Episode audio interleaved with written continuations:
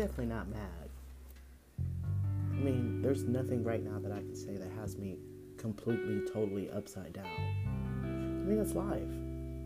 I know we have to face certain things in life, you know, for them to push us to the next step to become who we're supposed to be, who we really want to be, who we are in God's eyes, and when we're walking in His will, and we are able to acquire what it is He has for us. I understand that sometimes life has to be hard, and I'll take that.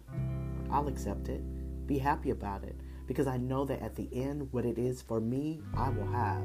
What I was born to be, what God had in His mind for me, I will soon obtain those things. So everything is worth it. Every fear is worth it. Every loss, every lonely night, every tear is worth it. Because if what I want is what God wants for me, and I expect to have the best, then I have to go through what I have to go through. I have to push through to get through. I have to bear down and get through it. And that's my plan. That's what I want to do. I want to be bold enough and find my confidence so that I'm able to obtain everything that God has for me. Leave no stone unturned. Want to live this life, not let this life live me. It makes no sense to be in that frame. That thinking that way, it leaves you stagnant. It leaves you lost. It leaves you in lack.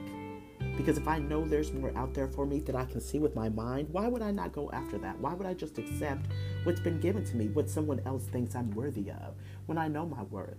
My worth is worthy because of who I am, because of what I believe, my faith, and who controls my destiny, I know I can have it all, and I will have it all as long as I remember whose I am and what I deserve.